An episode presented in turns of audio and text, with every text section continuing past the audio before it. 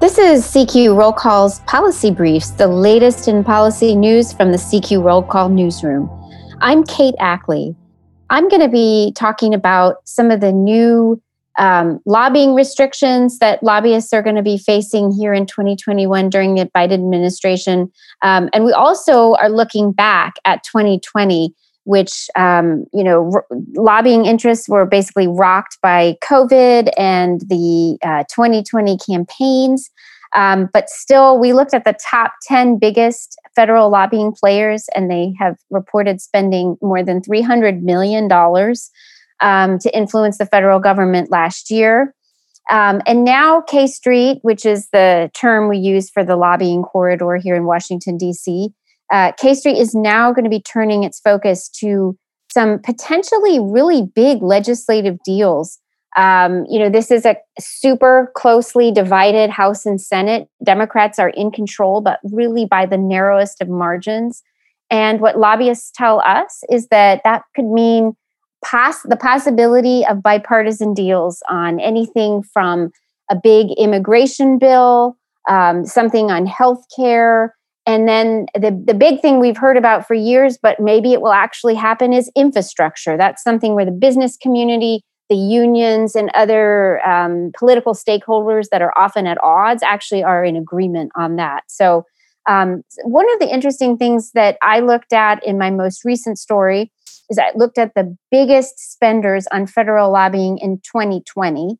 And, you know, the US Chamber of Commerce has for years been the top spender and actually went to number the, the number two slot in 2020, edged out by the National Association of Realtors. Now, both of those groups were really focused last year on COVID relief legislation, anything to sort of get the economy going, um, you know, to address the pandemic. And both groups say that that is their focus yet again in 2021. Um, but we talked to Neil Bradley, who's the chamber's top lobbyist, and he said one of the things they're going to be focused on is trying to bring lawmakers together across the aisle, Republicans and Democrats, on issues like immigration, climate change, you know, as well as things that are related to the pandemic, getting relief for people and businesses. So those are going to be top priorities. Tech interests spent more money in 2020 um, than they had previously. And our top tech spenders were Facebook and Amazon. Um, interestingly, some of our um, the biggest healthcare kind of interests spent less money in 2020 than they had in 2019, and those include the drug industry's big lobby, Pharmaceutical Research and Manufacturers of America, as well as hospital and doctors groups. So even those groups that were really on the front lines of the pandemic last year um, in terms of what they reported spending on lobbying, they decreased a little bit, but it's still notable that they decreased. All of these interest groups, all of these lobbyists in Washington um, are sort of scouring what the Biden administration is doing and is going to do when it comes to lobbyists. Now, one of the first actions that President Joe Biden took when he uh, moved into the Oval Office this week was to make it so that if you are currently a registered federal lobbyist or have been in the past two years, that you can't go work for his administration, um, you know, unless you get a waiver. So that uh, sort of borrows from the Obama era policy, which had a similar uh, ban in effect uh, and did not allow recent lobbyists to just set up shop in the administration without a waiver.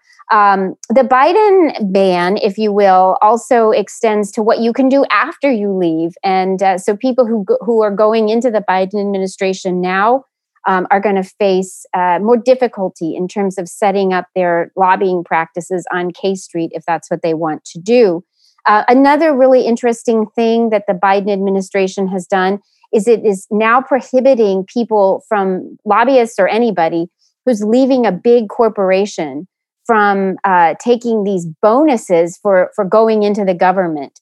And that's something that uh, activists that uh, you know sort of want to break these ties this revolving door between corporations and the government really uh, praised that action as something that could uh, again sort of help uh, maybe not completely shut down the revolving door between corporations and the government, but could certainly could certainly help um, in their view. So uh, these are all things we're going to be watching. We're going to be watching the lobbying fights here in 2021 on some of these uh, policy issues, as well as watching just the business of lobbying and, and what lobbyists are able to do in terms of these new restrictions.